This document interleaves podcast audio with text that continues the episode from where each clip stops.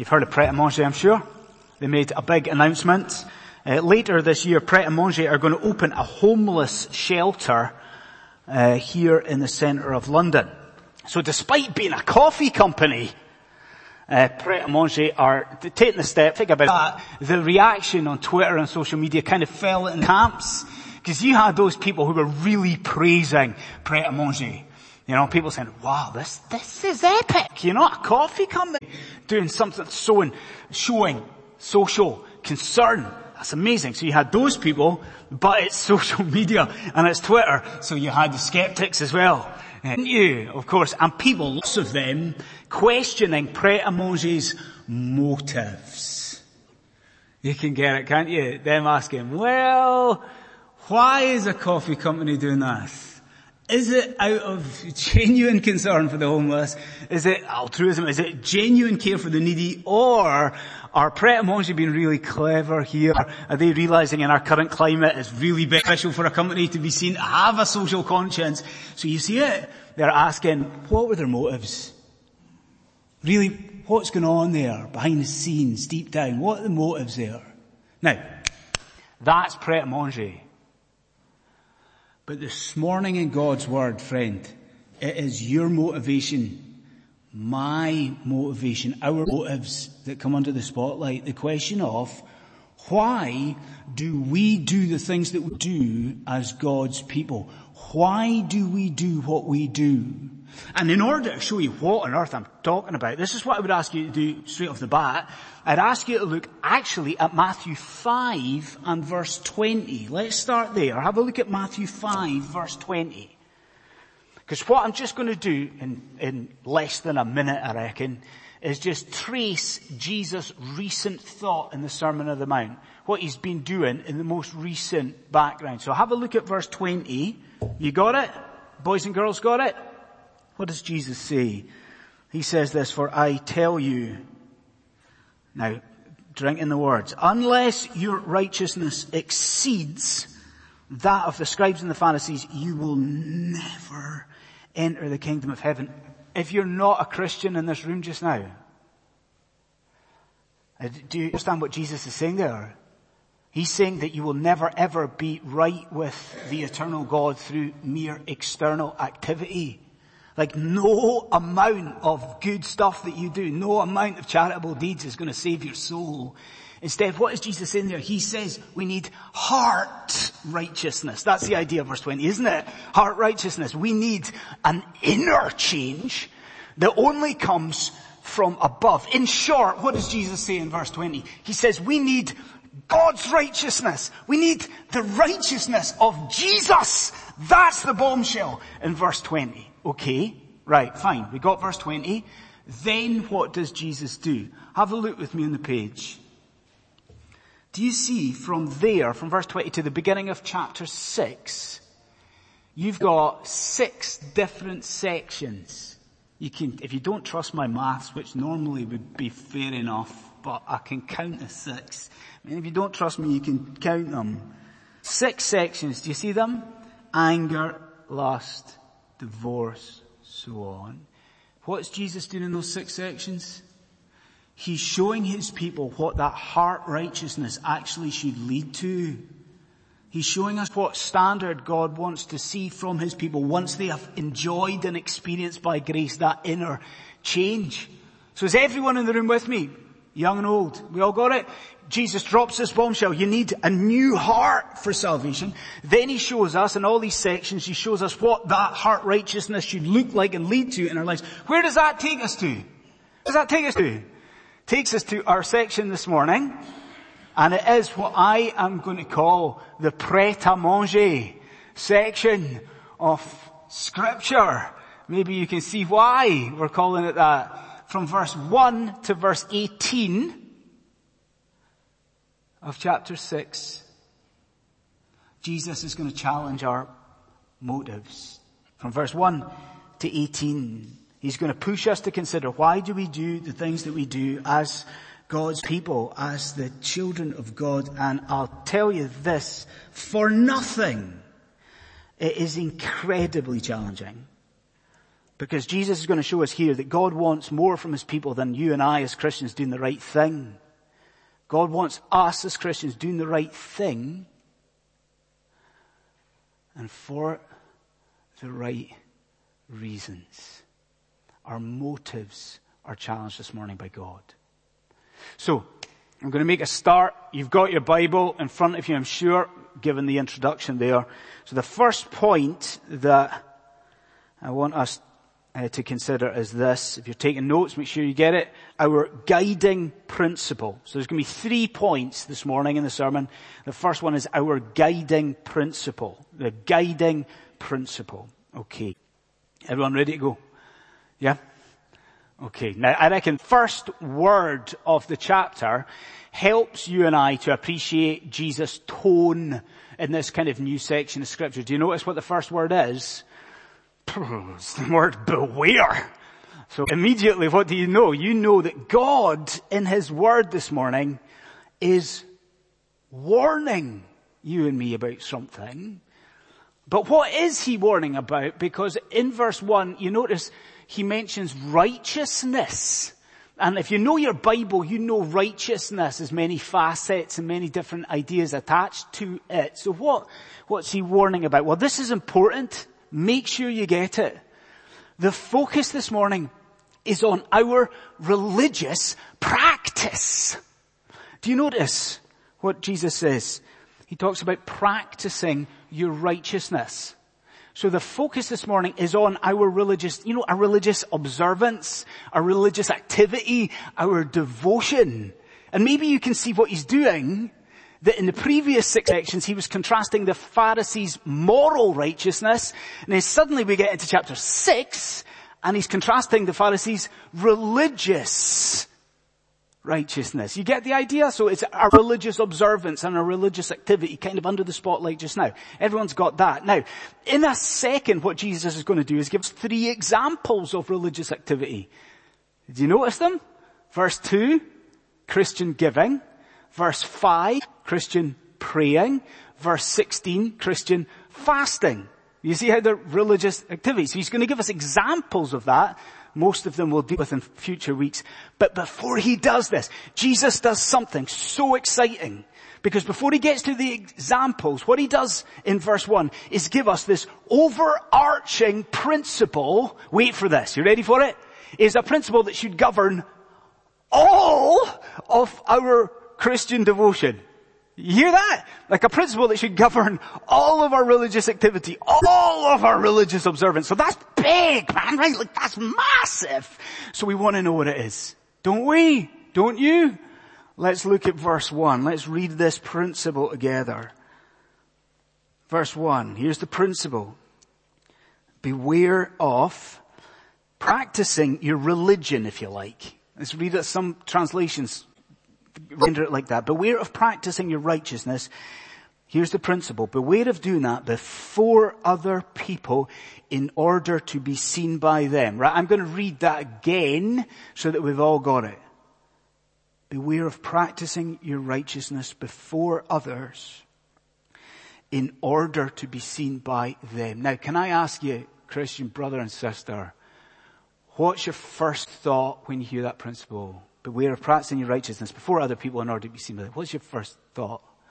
For some, it might be that that seems contradictory. Because if you've been here for this sermon series, what did Jesus just say on the previous page? Can I, can I remind you what he said? He said this to you. He said, let your light shine so that others can see your good deeds. Do you see it? So he said, let your light shine on one hand so that other people can see your good deeds. And then just a few words later on, what's this Jesus saying? Beware of actually practicing your righteousness before other people in order to be seen by them. So, I mean, people throughout the centuries have said, well, this is contradictory. This is Jesus contradicting this. Do you think that's what it is? Is this contradictory? I mean, surely I, I, I, the children in here even can understand this is not contradictory. I mean, you understand that, do you? Like in the previous chapter, what was Jesus doing? He was speaking against our cowardice, wasn't he? The fact that we're so puny as Christians, we're always trying to hide the fact that we're believers from the world. And he says, no, no, no, no, let your light shine. But that's not what Jesus is speaking about here, is it? In fact, listen to this. If you get honestly nothing else at all this morning, listen to this. What is Jesus doing in this portion of scripture? Listen, he is speaking against our tendency to seek the praise of men. That's what this is about. When he says beware practicing your righteousness before other people in order to be seen by them, what's he saying to you? He's saying watch your heart in your religious activity. Watch your motivation. Speaking against that desire we've got to always seek the applause of other people in our religious activity, is seek their adulation. Preaching. I tell you, preaching and then looking for the, the, the compliments of the crowd.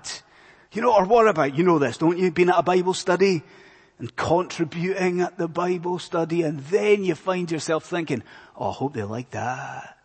I hope they thought that was really insightful. Or what about praying publicly? You've been there, have you? praying and then you finish praying, you find yourself thinking, wow, I hope they loved that. I thought they, hope they thought that was spiritual. My use of scripture in the way that I prayed. You see it? Do you see it? The idea of looking for the praise of people. Jesus warning us about this. Now I've got another question for you. What do you think of this topic this morning? I mean, I'm not talking about sexuality. And I'm not talking about gender roles in the church. I'm not talking about hell. Um, so maybe you think, actually, this isn't that riveting. You know, assessing my own heart motivation in my Christian practice. This is not that. This is dull, right? You think that, are you thinking that this is not very important for your life? Well, I assure you scripture can change your mind if you just look at the way verse 1 ends and you think about how it applies to your own life, look how verse 1 ends. So beware of practicing your religion before other people in order to be seen by them. And then you read this. For if you do that and you're concerned for the congratulations of other people, you will have, look at the words, you will have no reward from your Father in heaven. Now, Martyn Lloyd-Jones, you know that name, right? The Welsh minister who ministered in London. Lloyd-Jones, we, we know him. He said about that phrase there that it was one of the most painful phrases to him. He said that this chapter of scripture was the most painful chapter in all of the Bible for him. Maybe you see why. We're seeing the consequence of too much self-concern. Now you, listen to me, will you? That if we are too interested in how other people see us in a particular spiritual activity. What we learn in there, that that interest in other people renders us void of heavenly prize for that religious act of devotion. It renders us void of heavenly prize. And, and does that stagger you? I mean, surely it does because we're so interested or we're so rather familiar of hearing that about unbelieving people. Aren't we? We hear about the fact that Christians, sorry, rather non-Christians, those outside of Christ, because of their status, they can do nothing that will receive divine recognition in the last. We know that about non-Christians. We know that about unbelievers. But what is this you're confronted with here this morning? That though your salvation, Christian, is in no way threatened, there is a parallel for you. Now, listen what I'm going to say. You can do the greatest act of Christian service.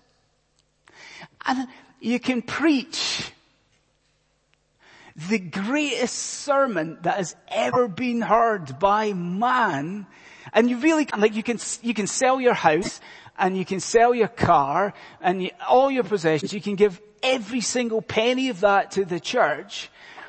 But what's this? If our primary concern in that is for the praise of men, that act stores up for us nothing in terms of heavenly reward. Nothing. We can preach the greatest sermon ever, but if we're more concerned about the praise of men, no prize from God, no heavenly reward in that.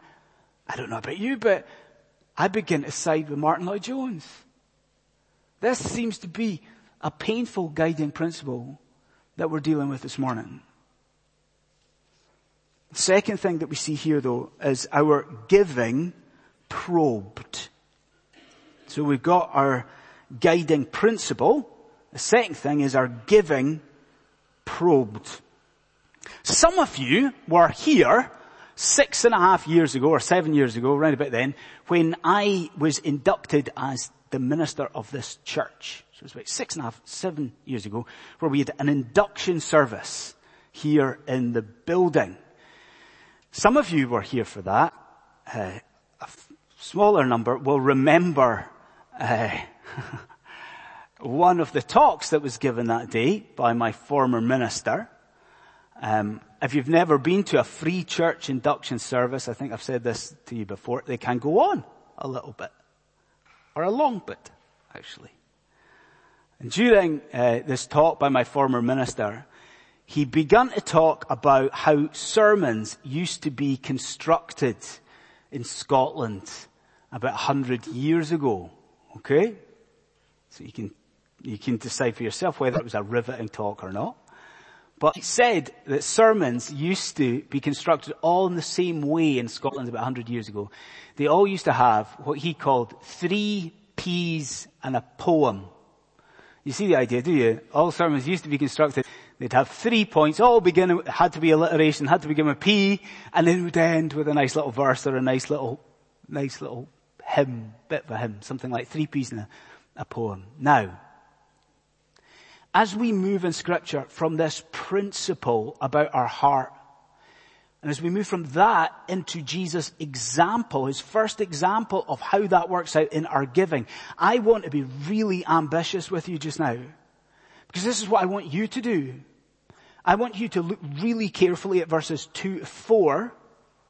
And what I want you to do is I want you to follow through from verse 2 to 4 as I throw at you not three P's in a poem, but I just want to highlight four P's that you see from verse 2 to verse 4. Now I'm going to rattle through this, not 100 miles an hour, but you, will do this with me, will you? You'll follow from verse 2 to verse 4.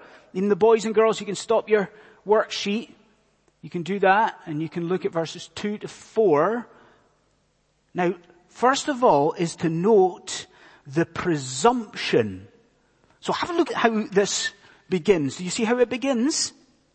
In verse 2, so he's got this principle, our heart motive, and then he says, thus, when you give, and I just want you to stop there.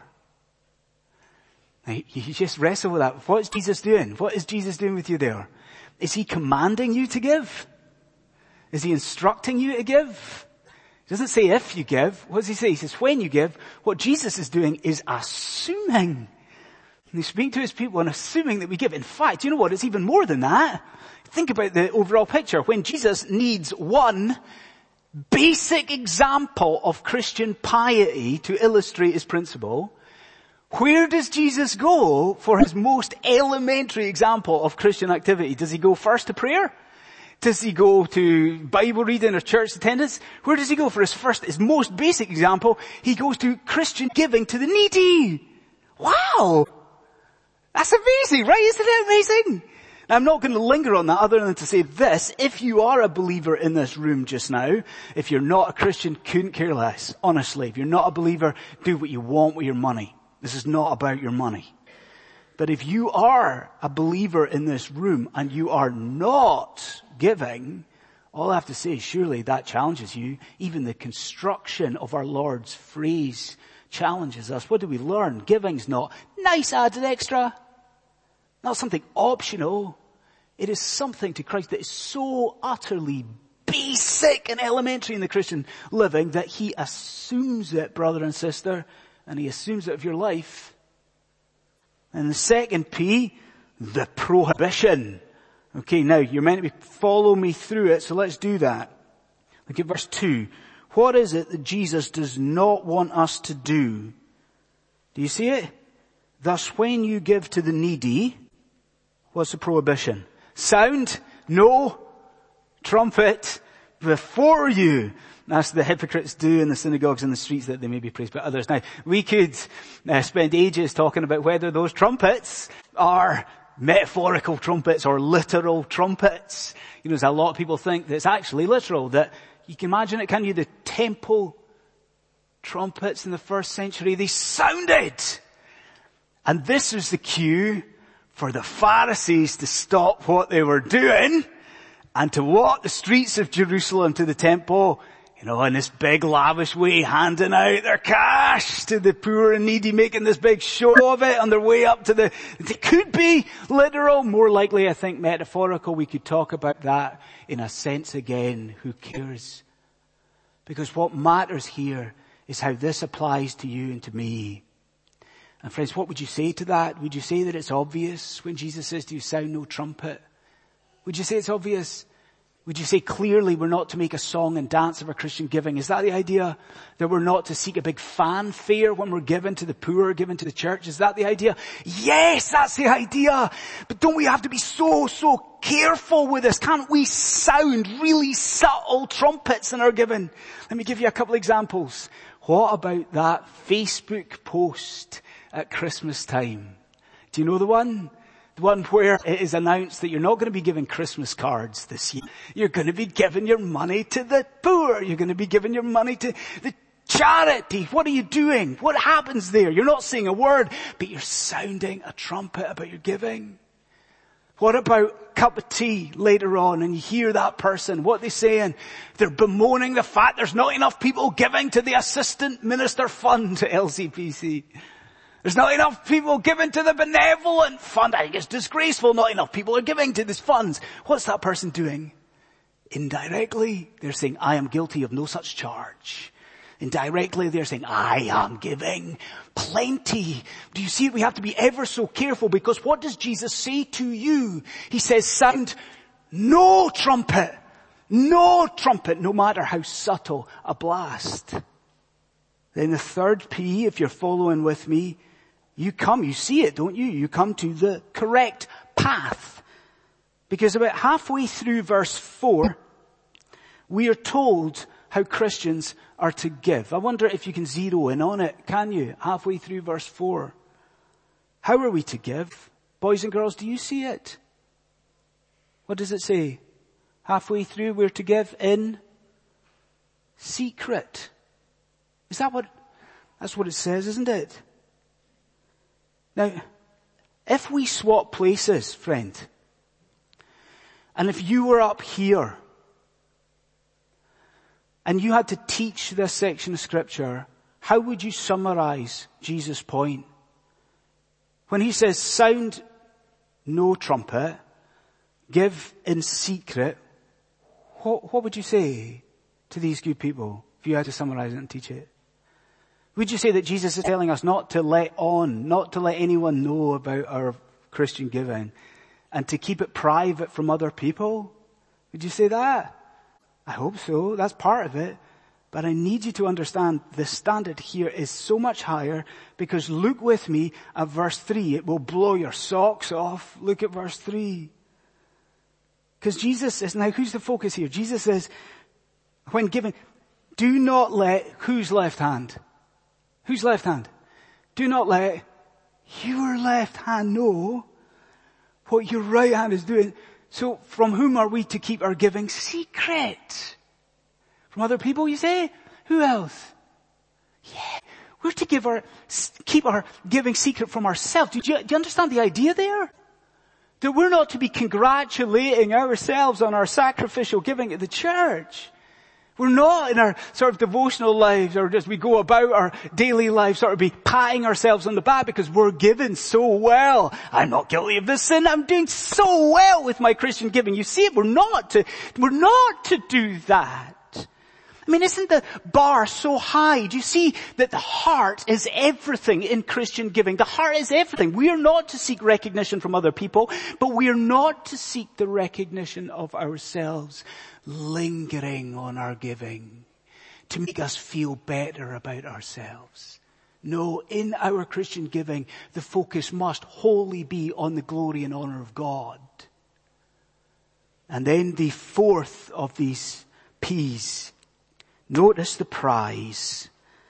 Because I say to you friend, isn't the promise at the end of this section of scripture heartwarming? Look at the end of verse four.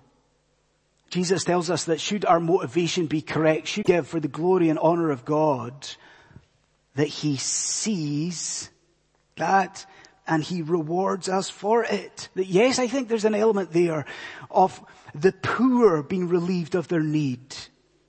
But surely you see that there is a greater reality here that if we give as we ought to give as Christians, not worrying about the recognition, you know, not being concerned about the recognition, but being concerned for God's glory, what will happen in the last? Christian friend, we stand before God, He opens the books of life, and we hear His voice say to us, well done, good and faithful servant. There is for us, there is heavenly reward. So we've seen a guiding principle, we've seen our giving probed, and just end very briefly with our guilt publicized. Our guilt publicized. I, I really do wonder if you are challenged by the principle of this portion of scripture. Is it not challenging because our sin is so evident in front of us this morning? You not think so? It's when, always isn't it with scripture, that when our motives are questioned or our hearts are assessed, that we begin to see how far short we fall of the glory of God. And I mean that, first of all, for you who are Christians in here this morning. I mean, Christian friend, are you genuinely not challenged by this portion of scripture? Who out of us here, uh, as Christians, could our motives in our religious observance, our motives are always good and pure? It's just not like that, is it? I mean, some of us come to church, and I think if we were honest with ourselves, sometimes we come to church and we're here just so that other people don't think badly of us. You know, like we come because sometimes our wife is going to give a stick. If we don't do it, or a husband, or our minister and elders are going to chase us up, you know? Or see when that money bag was passed around earlier on, and you didn't put money in it, and I'm not judging you, I mean, you, you know, that, you may give other ways, no. But what was your first thought when you passed that money bag on? Was it, wonder if anyone saw that, I didn't put any money in. I wonder what people thought of that. Do, do, you see, like consistently, we are concerned for the applause and the adulation and the, the praise of the other people in our lives. And I ask you, Christian friend, do you see what that is? Do you know what that is? That is idolatry. We're wanting seeking for ourselves the praise and the honor and the glory that should be by right directed towards God. It's idolatry in our hearts. Do you see our sin in this? That's for the Christian. But then what about the people in here who are not Christians? The elders have been talking this week and we've been praying this week and it's been really the most exciting aspect of church life at LCPC in the last couple of months is the increasing number of people at our services who don't know Jesus. Like the amount of people in here just now who haven't publicly professed faith in Christ or rested in Him for salvation. I mean, so exciting for us to see that. But, if that is you, is God not confronting you with your sin this morning? Now you consider what I'm going to say to you. That you outside of Christ have never done anything in your life that ultimately pleases God. That outside of Christ, in fact, you know what?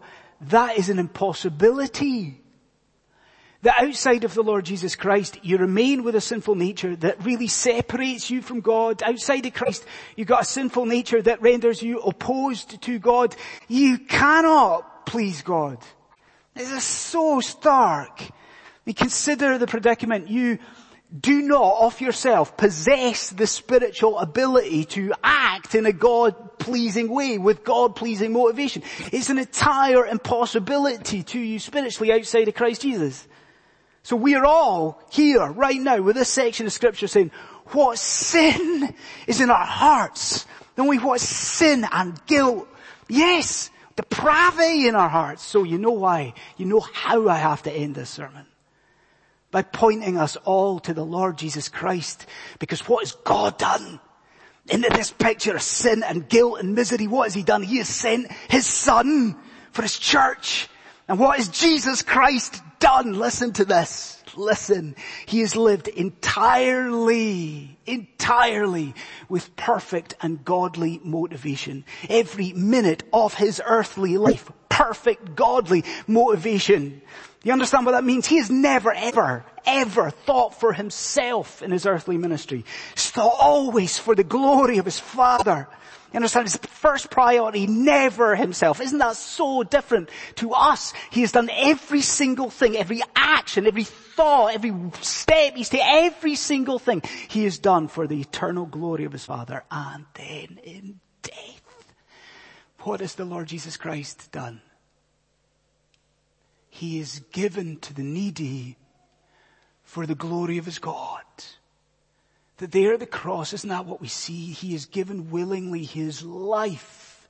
He has willingly borne your punishment, Christian friend, on that cross to meet your greatest need, that spiritual need.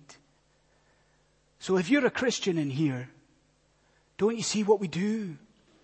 we rejoice that the Lord Christ has done for you what you cannot do for yourself and live with godly motivation. Don't you praise Jesus for that?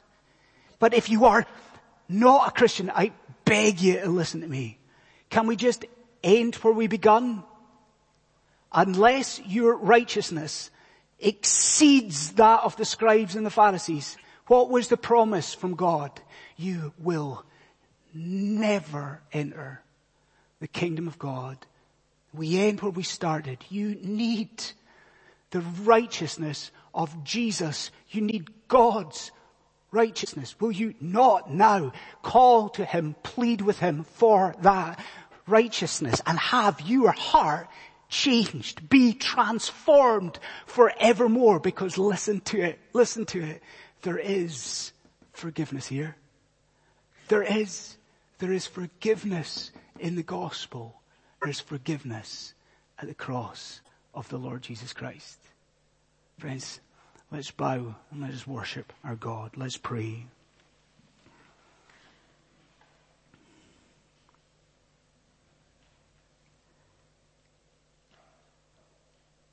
Lord, we see and feel in our heart the strength of the warning, beware.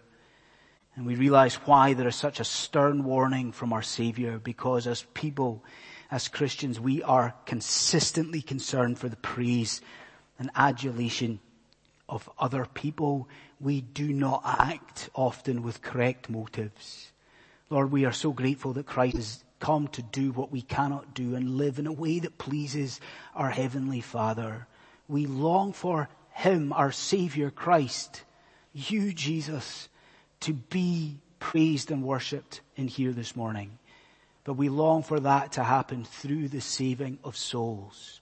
We ask for your Holy Spirit to be at work in this very moment, O God, to awaken, regenerate, and make new people that they might sing praise to the Son of God.